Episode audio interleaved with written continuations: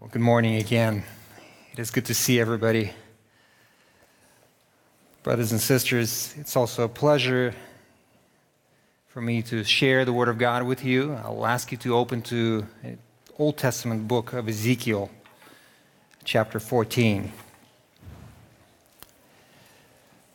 We're going to read verses 1 through 8, and we can pray.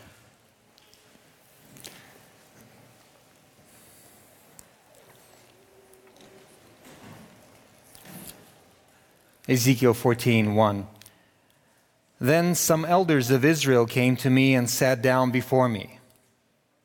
And the word of the Lord came to me saying, Son of man, these men have set up their idols in their hearts and have put right before their faces the stumbling block of their iniquity. Should I be consulted by them at all?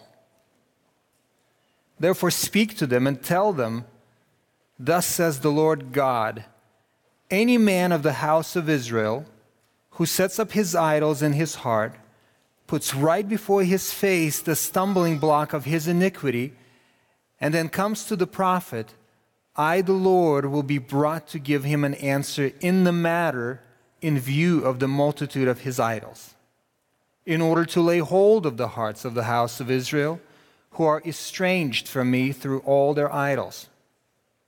Therefore, Say to the house of Israel, Thus says the Lord God, repent and turn away from your idols and turn your faces away from all your abominations.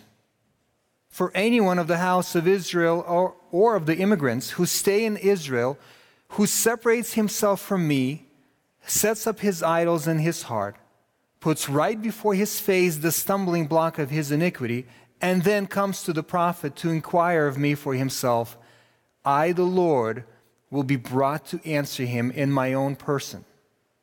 I will set my face against that man and make him a sign and a proverb, and I will cut him off from among my people, so you will know that I am the Lord. Please pray with me. Father God, we come to you, and Lord, most of the time, a lot of times, we're blind. Perhaps we may live a life and think that everything is fine, yet we may not see much of sin and much of idolatry within us. Lord, I pray that you would today make this word clear to all of us. I pray that every single one of us would search our hearts would recognize sins that lead us directly into stumbling and falling, sin that separates us from Christ. And you would lead us to repentance and freedom of this idol. Lord, I pray, help us to understand that we are nothing without you, that we need you, that we need your Spirit within us to constantly point out things to us. Otherwise, we fall astray. We go after our desires, we go after what our flesh wants. We pray that you would bless us to see this through your word. Help us to resolve, to search for the idols, and to repent of them, to walk away from them, Lord. In the name of Jesus Christ, we pray. Amen. Well, when you think of idolatry, what do you think of immediately? Of an idol, something that is made, something that is built out of metal, out of wood, something that people somewhere out there bow down to. If you look at the scripture, you immediately think of Egypt. You're think, thinking of Canaan. You're thinking of the nation of Israel who were following after foreign gods and were building and making themselves idols. But the Bible speaks of idols in many, many different ways. This is one of the passages that shows that the idols are in our hearts. They're actively being built and set up in our hearts. And those idols lead to certain transgression and that transgression leads to additional transgression, and that may even lead to our destruction. On the one hand, we understand that the idols are worthless, they mean nothing. Idols can't help us, idols can't save us. On the other hand, we're paradoxically sometimes enslaved by the, uh, those idols. They have power and control over us. Once we believe that they're worth something, it's almost like we can't get rid of them. We can't help ourselves but to believe and follow that false God. Modern idolatry today includes multiple idols. We're going to look at some examples today, but I'll just give you a few self image, our bodies, our health, our comfort, our respect. We don't even think about those things as our idols, but they were there from the beginning. They're there now. They're just manifested in a different way. We believers, at the same time, we're not immune to them. If you remember from First Epistle of John, in First Epistle of John, John describes what the life of a believer looks like who believes and loves Jesus Christ. And do you remember how this whole epistle ends? In chapter 5, verse 21, John writes, Little children, last phrase, little children, guard yourselves from idols. Guard yourselves from idols. And perhaps you today are at a point where at some point in your life you have experienced significant spiritual growth. But at some point you stalled. Maybe you're even regressing in your growth. Perhaps Bible is not interesting to you. Perhaps evangelism is almost like a burden to you. Maybe prayer has become dull, almost dead. Maybe the Lord is not answering. Perhaps you're a Christian who is dealing with specific sin, this enticing sin, and you keep fighting it and fighting it, and you're hating yourself for it. And you come to the Lord and you say, Lord, uh, why do I keep doing this over and over and over again? And you can't get rid of it. Or maybe you're at a point where you're having serious relationship problems. Maybe you're at a point where your marriage may be close to being broken. Perhaps it's your relationship with your children that is at the brink. Maybe it is your career. Maybe it is your ministry that is about to fail. I want to encourage you to check your heart. Check for idols that perhaps they may be there and you might not be even recognizing them. Paul wrote in 1 Corinthians 10:14, "Therefore, my beloved, flee from idolatry. Flee from idolatry." I want to take you to this passage today, and I want you to, I'd like you to, and calling you to remember one thing that our life, as life of Christians, it must be characterized by constant fleeing from idols and renewing of our affection for Christ. In fact, if you're not actively fleeing from idols, but instead you're indulging in your idols, you may not have known Christ ever. Perhaps you're constantly struggling with sin. I want to tell you, you need to check for the idols because that is what our calling is. Our life is characterized by constant fleeing from idols and renewing our affection for Christ. Please go with me to this book of Ezekiel. Ezekiel. Ezekiel was a man who was a prophet, he was also a priest. At the age of 25, he was taken into captivity with 10,000 other Jews from Israel and was brought into Babylon. About five years later, he began his ministry of the prophet. By the time we get, this ministry had lasted for about 20 years, for over 20 years. By the time we get to chapter 14, it is evident that Ezekiel has become a well known prophet. Men of Israel elders have come to him in order to hear the word of God. In the meantime, we understand that the nation of Israel, Judea, and people in Jerusalem are bluntly involved and continue to live in sin of idolatry. We read from the pages of Ezekiel that he constantly prophesies against Israel, against elders of Israel who are in Jerusalem, those who even set up idols within the temple themselves. And he says, The doom is coming. God is going to punish the nation of Israel. He's going to destroy the temple. He's going to destroy Judea. That is the message that we see throughout entirety of the book of Ezekiel for most of it. There are glimpses of hope for the remnant, but a lot of judgment. Now, here we have in verses 1 and 2 that elders that are not from Jerusalem, not from Judea, but local, elders who have been brought into Babylon, they come to Ezekiel and they seeking the word of God. It says the sum of some elders of Israel came to me and sat down before me. These men, they want to hear the word of God.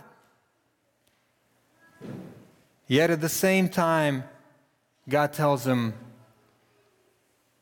I will not answer them in the way that they want to hear it.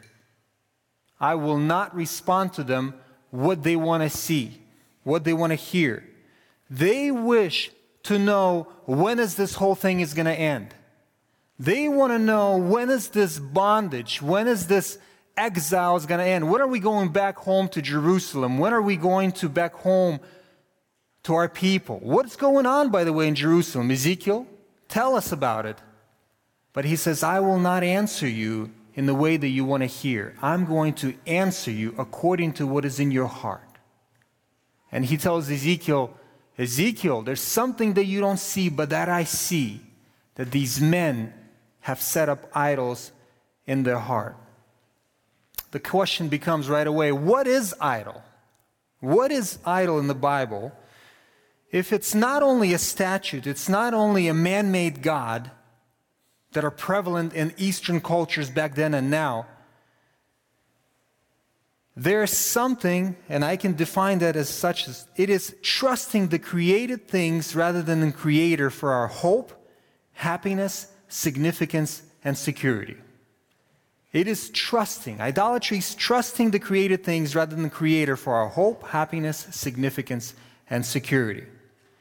You see, idol is not, not necessarily a thing but it is what a place this thing occupies in your heart.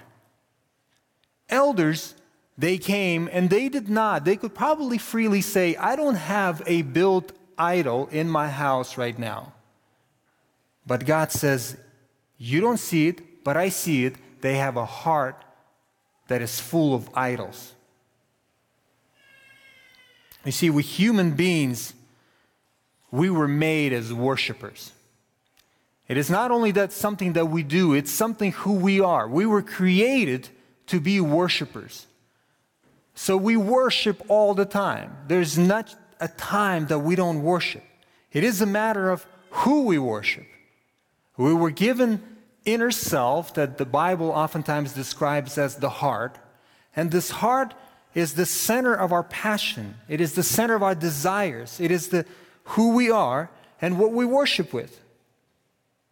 This worship is oftentimes in the pages of scriptures defined with these terms love, trust, fear, hope, seek, serve.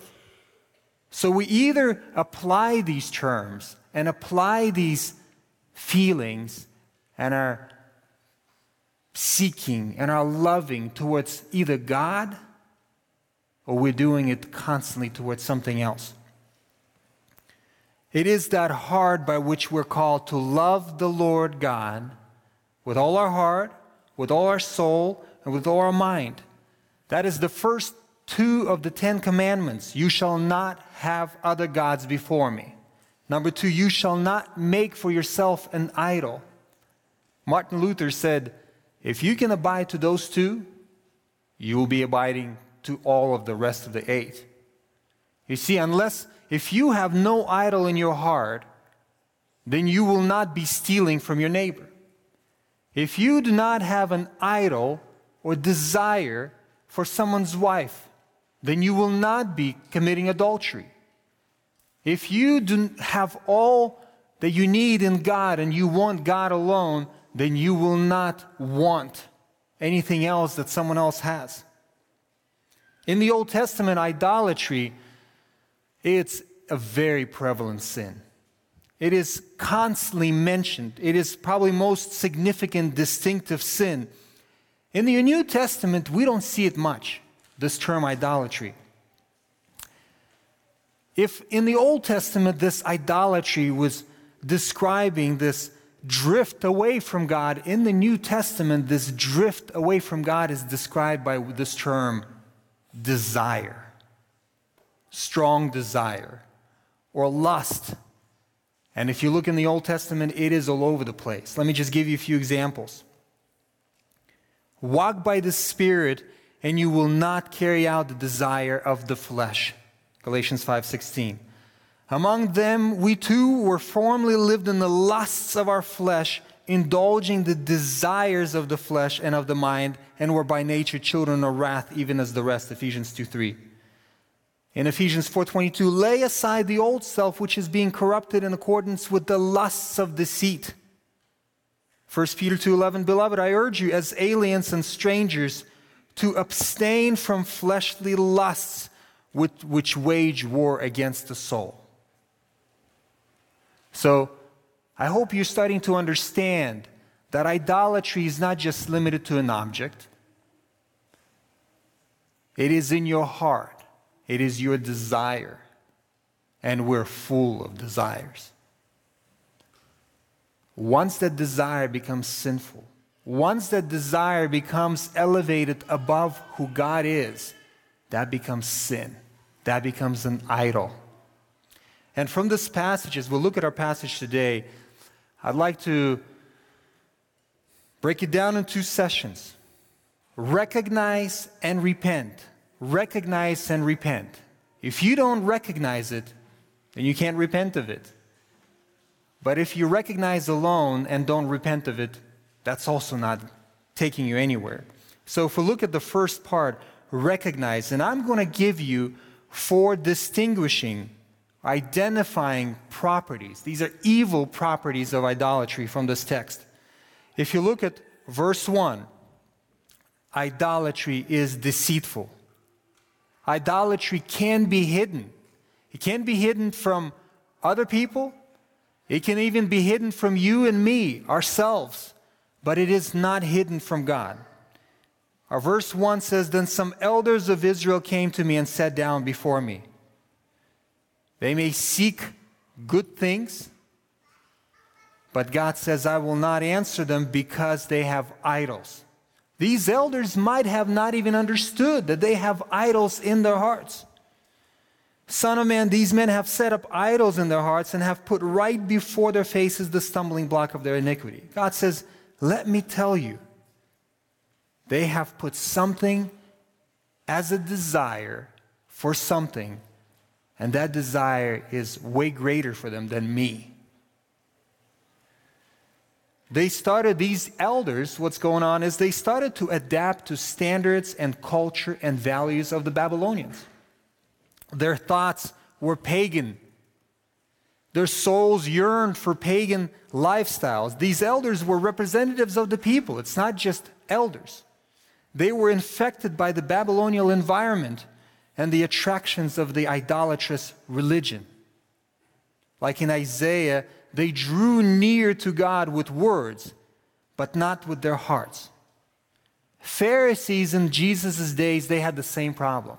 They were able to express things, they were able to dress up things, they were able to even do certain things, but inside they were full of idols.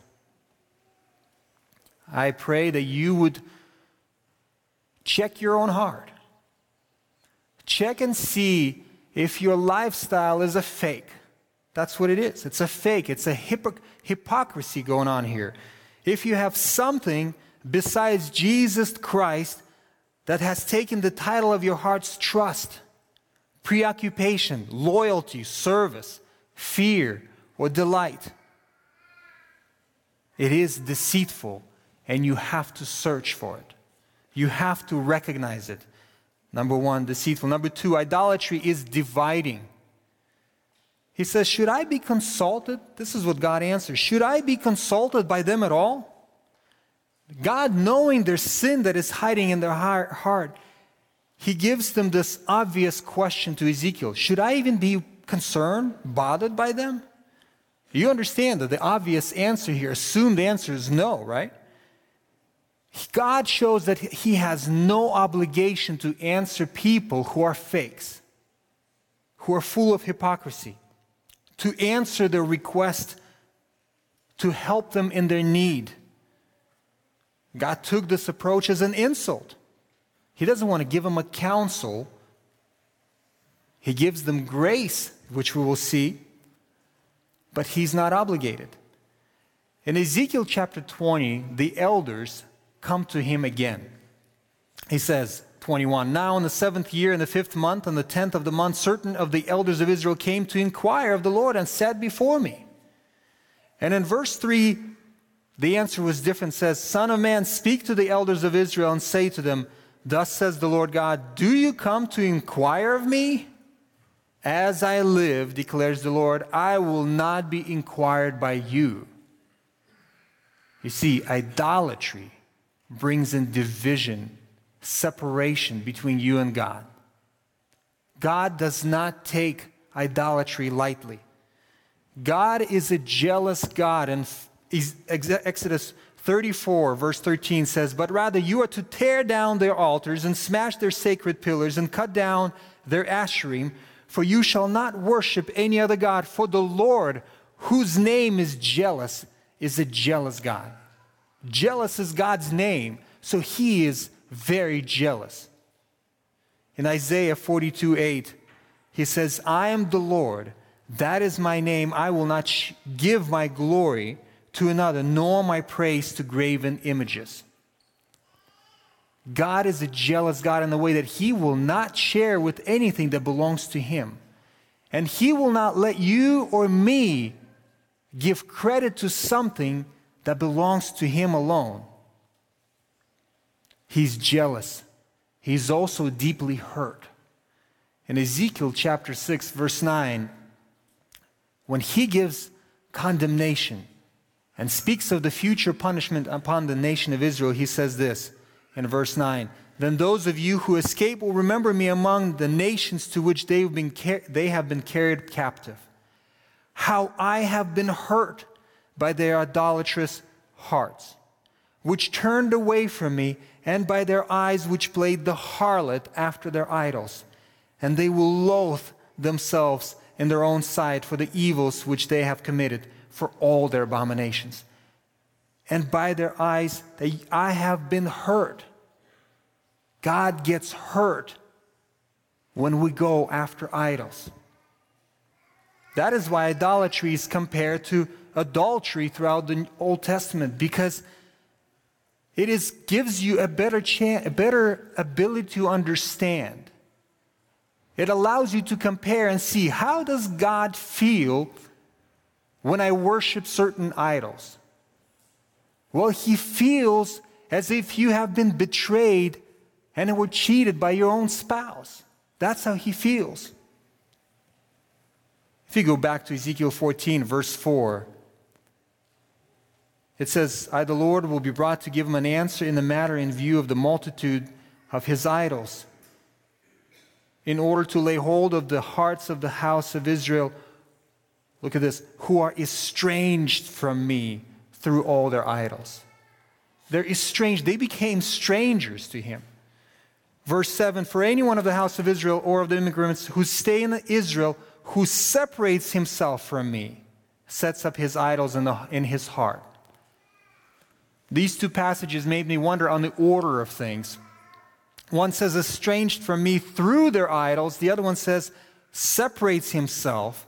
Then looks like the order sets up his idols in his heart. So, which one comes first? The way I look at it is like this You have a throne in your heart. That throne belongs to God alone. What you do first, you take God off the throne in your heart. You separate yourself from God. And then you replace God with your idol in your heart. And that further separates you from God and leads to further iniquity. So the two features, evil features that we looked at is number one, it's deceitful. Number two, it's dividing. Number three, it is damaging. Damaging. Take a look at verse 3. These men have set up their idols in their hearts and have put up right before their faces the stumbling block of their iniquity. What is a stumbling block? It's hard to tell. We don't have much stumbling blocks. But in that day and age, there were stumbling blocks all over. You don't pay attention, you trip over a rock, you land on your face. So it speaks of sin.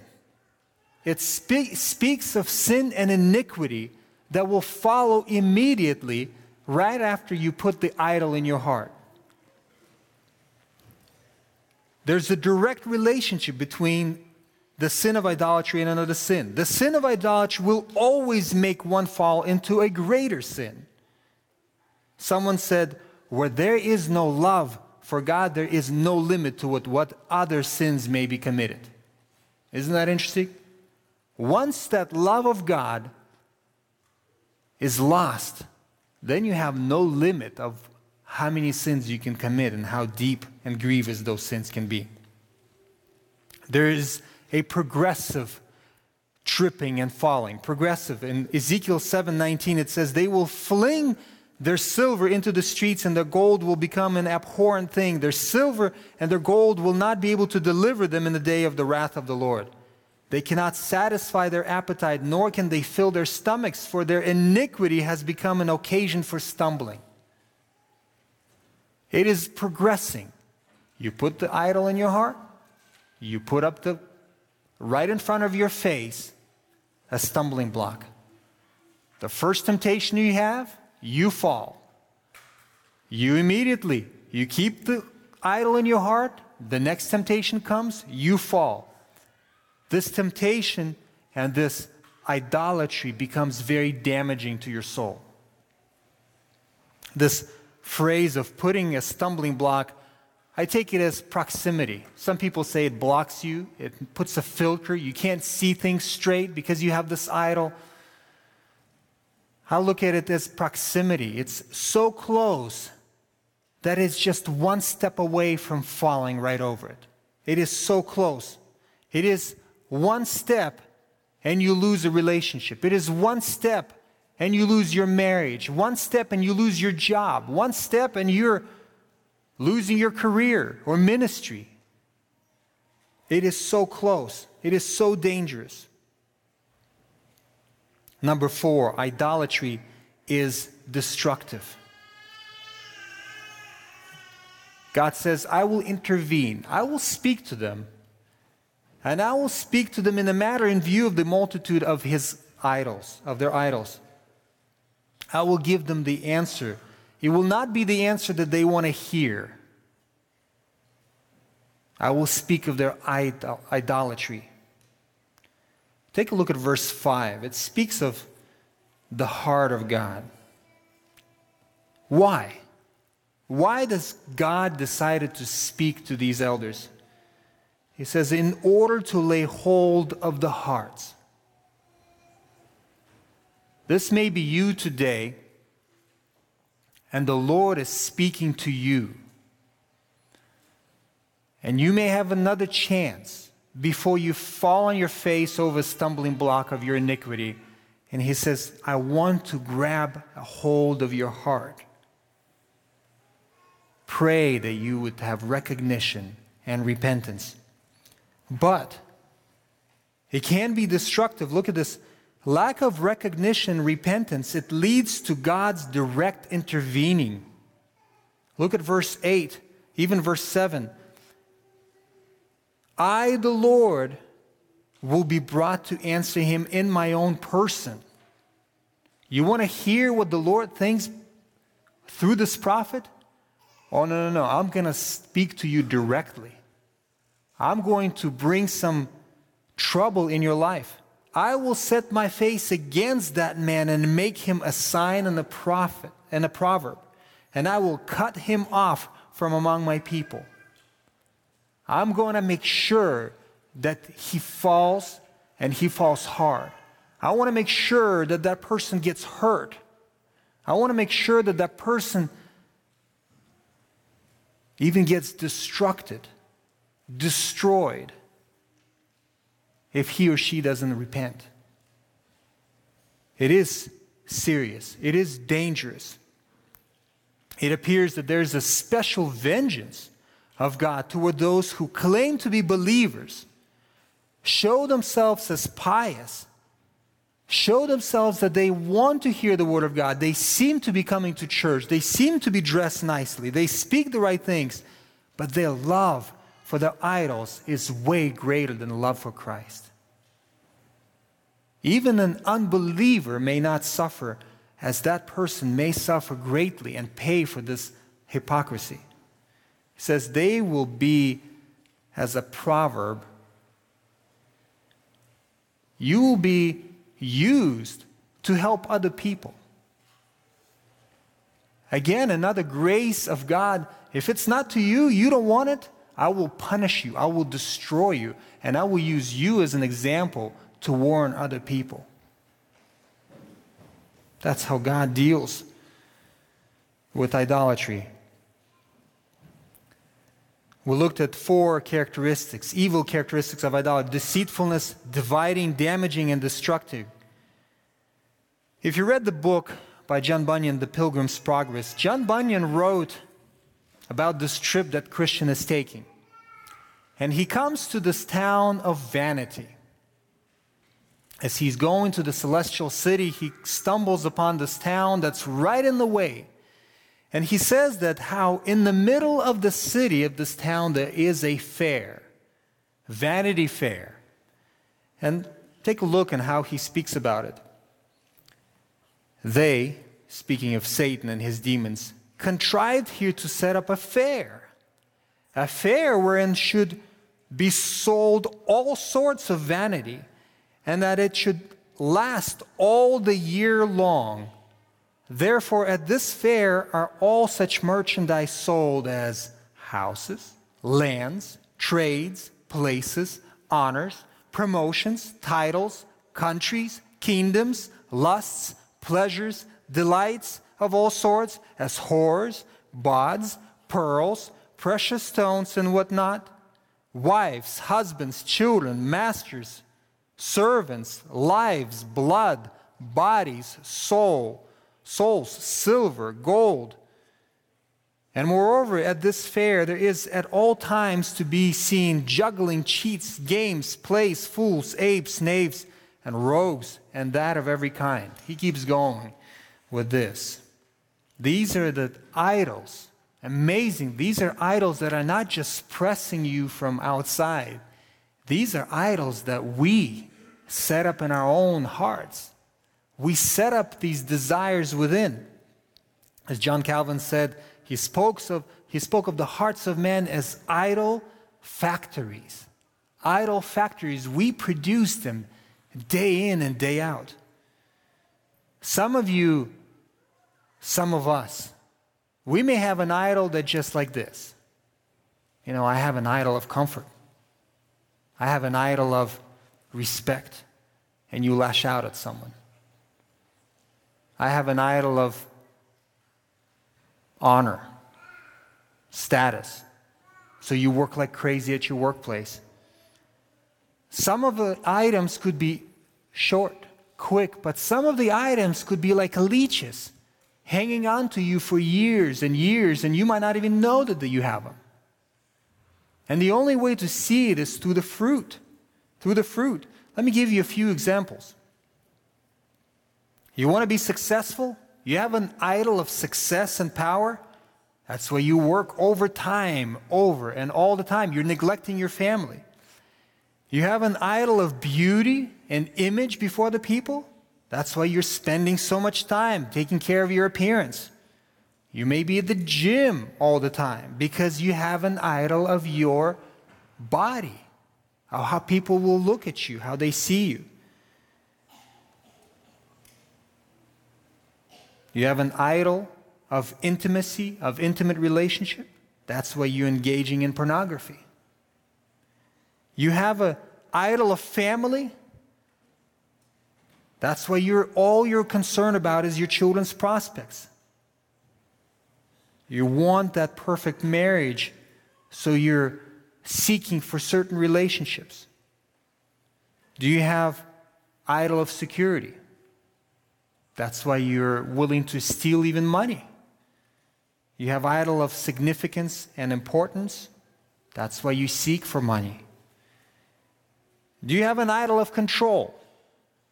Anyone has an idol of control? Maybe that's why you lash out at your kids. You see their bed unmade,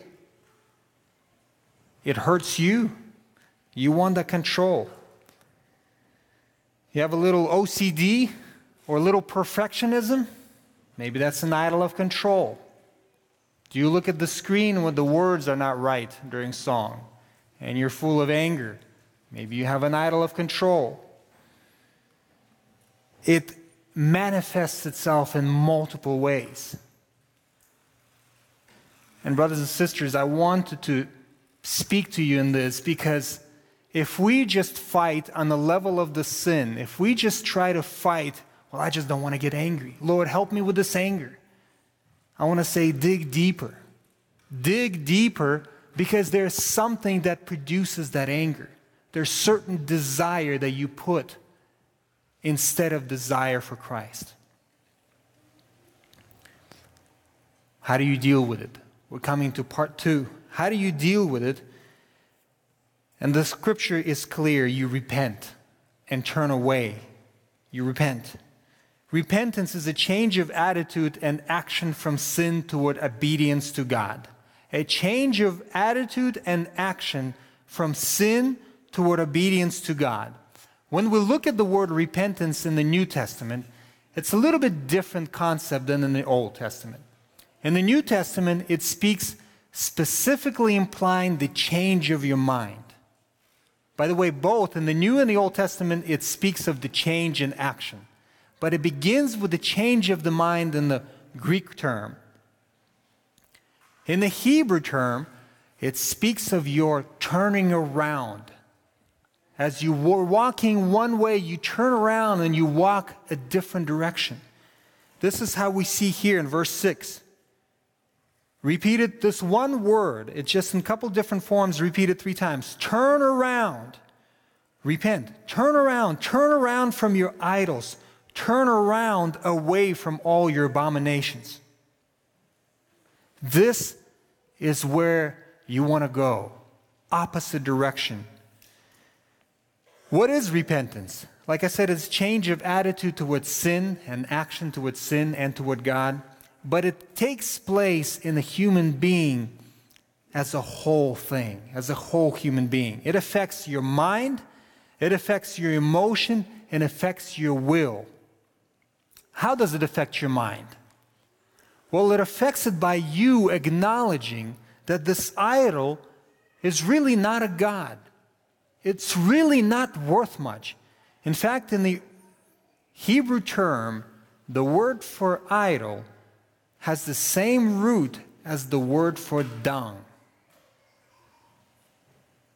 It is as if you put God off the throne, and you know what you put? You put pile of dung on top of the throne, and now you're worshiping it. That's what the picture of that is. Your change in mind allows you to see that this is not worth it. It's actually heinous to God. He hates it. It separates me from God, it separates me from other beings, human beings. You have to acknowledge that it is not just a sin, it is an abomination, as you see in verse 6. It is abomination in God's eyes. It is a spiritual adultery. How do you get there? That's with the ministry of the Word, with the ministry of the Holy Spirit. That's at the level of your mind. How about emotions? Your broken-hearted spirit has to be there. Deep remorse, godly sorrow for the sin. According to 2 Corinthians chapter 7, it's not a worldly sorrow that leads to sin and death. It's the godly sorrow that you hate the sin because it separates you from God. You don't hate the sin because you got caught. You don't hate the sin because it gives you inconvenience now. It leads to consequences. You hate the sin because it separates you from God. It's grievous in God's eyes. Mourning over it. Third, it affects your will. You don't just speak about it, you don't just think about it, you don't just feel about it. It is actual rejection, forsaking of sin, changing the lifestyle, abandonment of the sin. That's what true, genuine repentance looks like. And you may say, How does that happen? Well, how do I do that? Can you tell me how do I do that? How do I get rid of my sins? The answer is by faith, brothers and sisters, by faith. As I said, from faith comes faith comes from hearing and hearing by the word of Christ. It is you renewing your mind in the word of God and reminding of yourself who the true king and the true valuable Christ is, and you say, He is worthy of all of my honor, of all of my praise. He's worthy for me to trust Him with everything. He's worthy for me to obey Him, to rely on Him for security, for comfort, for control of my life situation. He's worthy. It is by renewing of your mind you come to that realization you acknowledge the true value or lack of value of this idol. Have you ever seen someone idolizing their children? You're like, yeah, got one in the house now. um, do you see them as happy? I'll tell you. When a mom brings a kid to the doctor's office, one of those helicopter moms, she's overwhelmed with stress, with worry, with concerns. What if this is going to happen? How does this, you know? But maybe he wants this. My thought is always, it's usually 80% right. It's the only child in the family. but do you see that mom being joyful and happy? There's no joy, there's no happiness. Now imagine what would happen if this child ends up growing up and being a rebellious child who hates his parents. Imagine if this child dies. How is the heart that idolized this child is going to feel? It's going to be a broken heart. There's going to be no reason to live because the only thing that this woman or man idolized is now dead.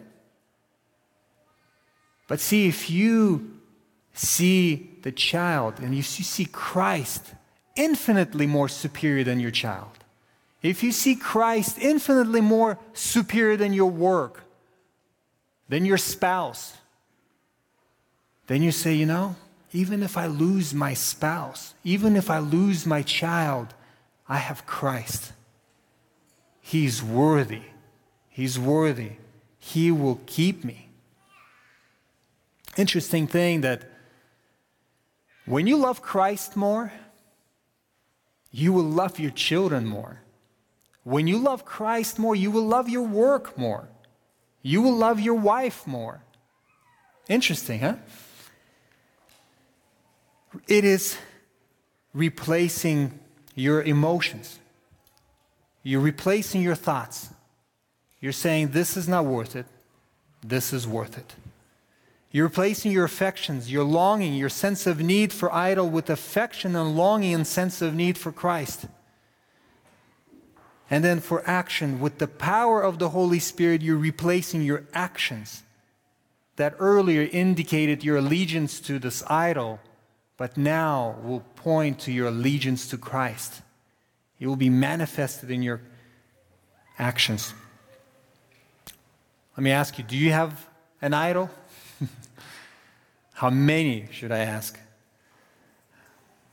When was your last idol discovered? As you sit, I, for the way of application, I want to ask you a number of questions. Imagine that someone followed you around for the last week or two. Maybe all they need to do is just upload, download all your data from your phone. That will give a lot. But they were watching you and they were recording everything every word you said, every reaction you had, every emotion that you expressed. And the questions are this What would they see? What was it that made you angry? Think about it. What was it that made you sad? What did you spend your money on? What would they say most important thing to you? What would these people say that is ruling your heart? You understand that even a good desire that you have may become idolatrous demand when you begin to sacrifice, spend time, spend money. You start talking about it all the time. You start complaining about it. You're worrying about it. It's on your mind all the time. Even a good thing can become an idol. Someone said, Follow the trail of your time, money, and your affections, and you will find your idol. What deeply frustrated you?